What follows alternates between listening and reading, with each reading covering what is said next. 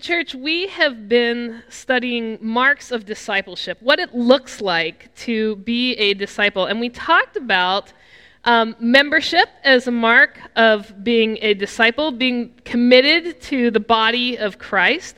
We talked about being a magnifier, someone who takes what God has given them and blessed them with in the community of worship out into the world. And today we're going to talk about disciples as ministers. And I think that I think that one of the issues we have with that is that in our vocabulary, we we set ministers apart as pastors. I'm a pastor. Um, if you think about this, if I've ever had to come visit you in the hospital or you've ever introduced me somewhere, you don't you don't say to someone, "Oh, this is Minister Hope," right? You say this is Pastor Hope. And there's a very good reason for that because Pastors are a very specific type of ministers, but ministers are the church. And that's what we're going to talk about this morning. Would you pray with me and we'll study that word? Gracious God, we thank you for this good opportunity. Help us to really think about if we're going to do something good with it. In your name we pray.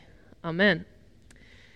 Disciples follow Jesus. That's pretty much the definition of a disciple, a follower of Jesus, which seems easy enough, I suppose. You just do what he does, you follow him, do what Jesus did. Have you ever actually thought, though, about what Jesus did? There's, there's a lot to it, but but the ultimate thing that Jesus did was that he gave up his life for us. We're the, the many that the scripture talks about. And that was the plan, uh, after all. But he did say it in, this, in, in today's passage. He says, For the Son of Man came not to be served, came not to be served, but to serve and to give his life a ransom for many. That's such a radical concept, isn't it? Because we live in a world where someone's always asking, well, what's in it for me? What's, what's the benefit to me? What am I going to get out of this? And James and John knew what they wanted out of it. They wanted prominent positions. They, they wanted seats of honor in glory. And, and the thought process was that if they just trailed along behind Jesus and they, they let Jesus do all of his thing and at least not be an obstruction to Jesus, that that way they could set themselves up for honor and glory later on. Well, there's, there's a lot of people who do that, who have that thought process. Um, there's, there's people who go and they get that bumper sticker on their car to make sure that, that you know that they've heard about Jesus. And there they can quote for you these very amazing select passages of the Bible that miraculously only apply to you, not to them. And then there's then there's that group that just loudly announces which church they attend. I mean, at least every fifth Sunday or so they attend, just so that you know that there's a commitment there. And they can sing the first verse of Amazing Grace without looking at the words. They just they just want to make sure. They just it's important to them that we all know that they're a good person because they claim to be a Christian. The thought process is that as, as long as they're not a super sinner, and I mean by like super sinner, we're talking serial killer here or something, and they've got that bumper sticker on the back of their car, then that's really all that's necessary. And when they get to glory, that seat is going to be right there for them. Which might be true if they're trying to tell people that they go to church or that they're a fairly decent human being. You know, there's a lot of fairly human decent, fairly, fairly decent human beings out there on the planet, and yet none of those things, not a single one of them, even remotely equates to being a follower of Jesus. So if you're really going to follow Jesus, then you have to take a very hard look at verse 45. For the Son of Man came not to be served, but to serve, and he gave, he gave, he gave his life as a ransom for many. Disciples of Jesus do not come to be served, but to serve. and they give their lives as ransom for many. In this way, disciples of Christ are ministers. Ministers is the minister is the English word that is derived from the Latin that means servant. Ministers are servants. So everyone who seeks to follow Christ is a minister servant. And I want you to notice here that what Jesus, when, when Jesus is describing what he's doing, what it is that, that we are trying to follow, he doesn't qualify it. It's not that he came to serve and to give his life after he went to college, after he went to seminary, after he got ordained, after he became pastor, after his kids were out of the house, after the teenagers were done with their stuff, after the young adults got married and went off, after they were grandparents. Nope, that's not how Jesus said it.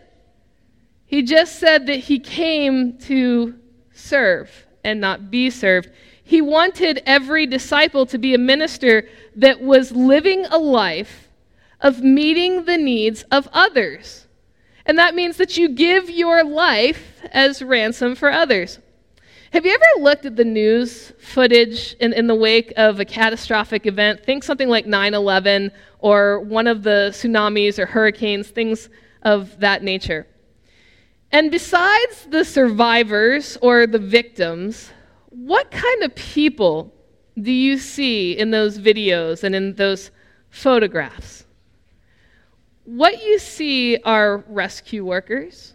You see construction crews. You see linemen. You see people who are serving others, often at the expense of their own lives, their health, their well being.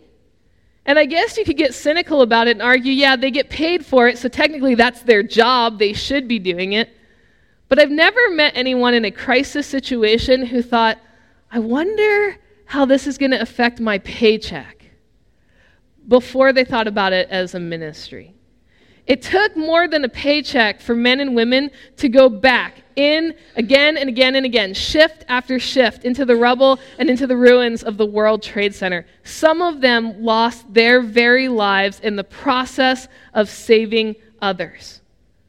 That's what Jesus did. So, all disciples of Jesus are called to be ministers. They seek to serve others at the cost of their very lives. And I know that I know that if you want to go literal about that, you're thinking, well, who, who's going to get up on a cross? But if you also think about this, your life is your time. And we all have a very limited amount of time. To give up your time for others is to serve them. There was a poor farmer. He lived up on a high hill that was set back a little distance off from the ocean so that he could see the valley below. And one day he is out in the field and he feels the ground starting to shake, and he knew that that was an earthquake. So he looked out from the hill and he could see that this had set off a massive wave in the distance and that the villagers down below were in grave danger. There was no way for him to get down the hill, tell them, get them back up the hill. So the farmer looked around and he decided that he would set fire to his barn, the one piece of property that he had. He set it on fire, and as the smoke and flames started to go up, the people down in the valley saw that there was a crisis going on, and they ran up the hill when the wave hit, they were all in a place of safety. But when the waters receded, the man had lost everything that he had for the lives of others.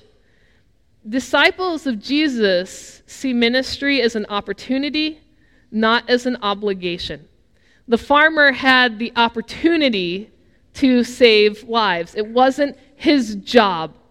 He wasn't going to get anything out of it. In fact, he had a whole lot to lose, and he did.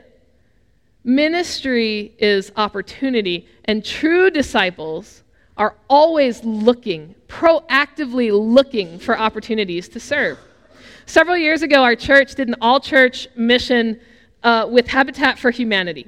And if you're going to do something with Habitat for Humanity, you, you know in advance this involves construction. We're going to be building something, and we were part of the build for Hope Landing. We went out to this site. What did you expect we were going to do out there? Construction. Now, I'm going to tell you something that very few people know. Did you know that there is no course on construction that is offered in seminary? None. There is not a pastor alive who went to graduate school and took a class on how to do construction with Habitat for Humanity. Most pastors are going to be totally, utterly useless when it comes to construction. Did you know that if the ministry of affordable housing was left in the hands of most every clergy person on the planet, we would all be homeless? I can go out to the home site, I can pray over it, but I cannot, I cannot build it by myself.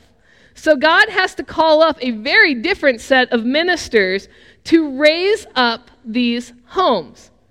Now, that doesn't mean that clergy are excused from that kind of work, quite the opposite. What it means is that as followers of Christ, as fellow followers of Christ, we have to set aside our typical role as the spiritual leadership and join the work crew under the supervision of somebody who actually knows what they are doing.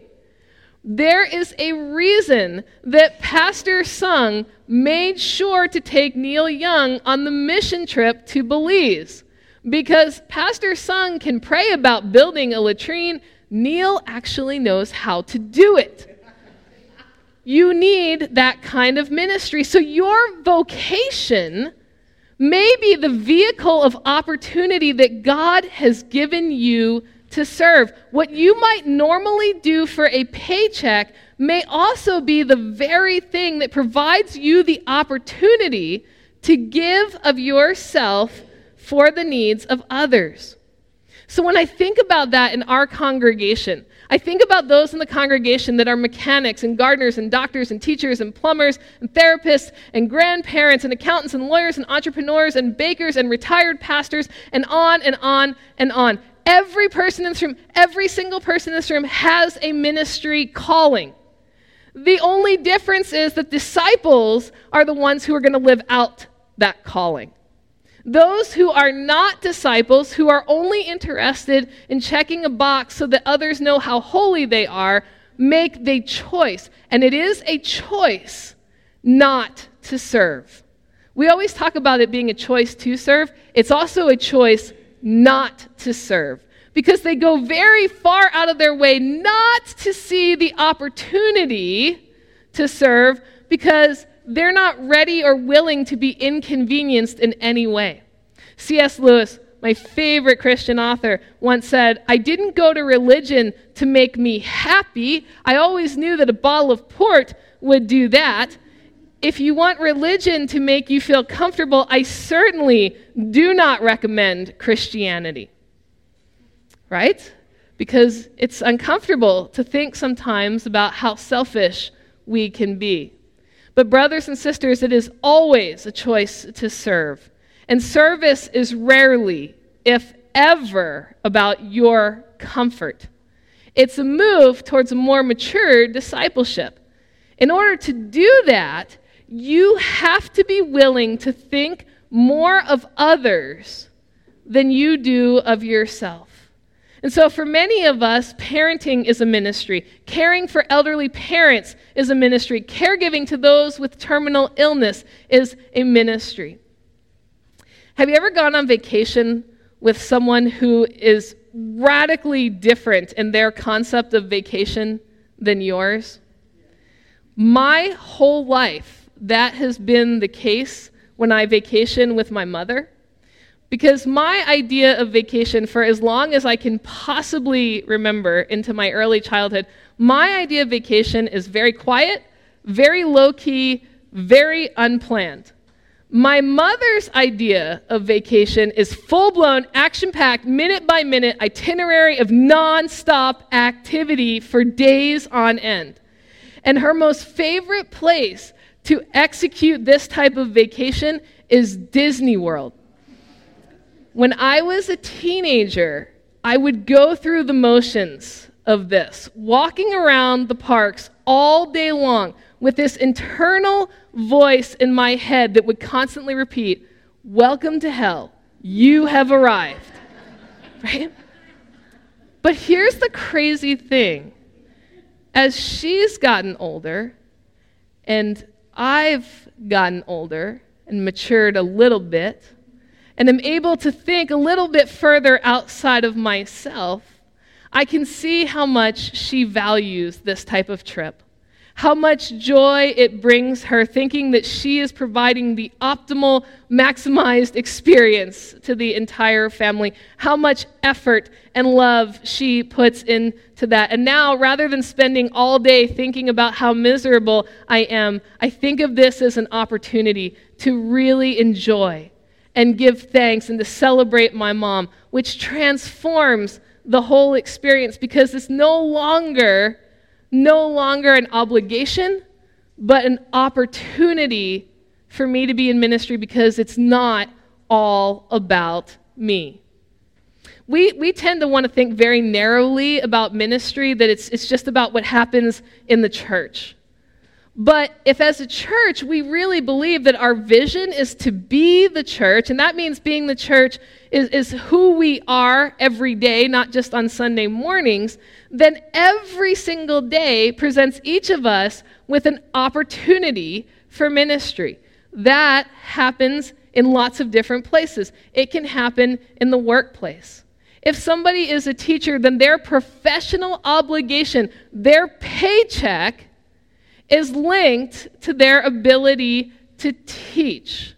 But the opportunity for ministry is when you have that kid who is struggling not because she's not smart, but because she's hungry or she's hurting or she's been abused or she's being bullied. And you take the time, time that you're not going to get paid for, and you seek out those opportunities to change a life. When I talk to my teacher friends, I tell them that, that my biggest heroes, my biggest teacher heroes, are the ones who, when the teachers are sitting around in the summer with the administration and they're assigning different classes, and all the teachers look at the kid and they're like, Ugh. and there's this one teacher that says, I'll, I'll take him. I'll take him. You put him in my class. Those, those are people who understand that what they do is a ministry.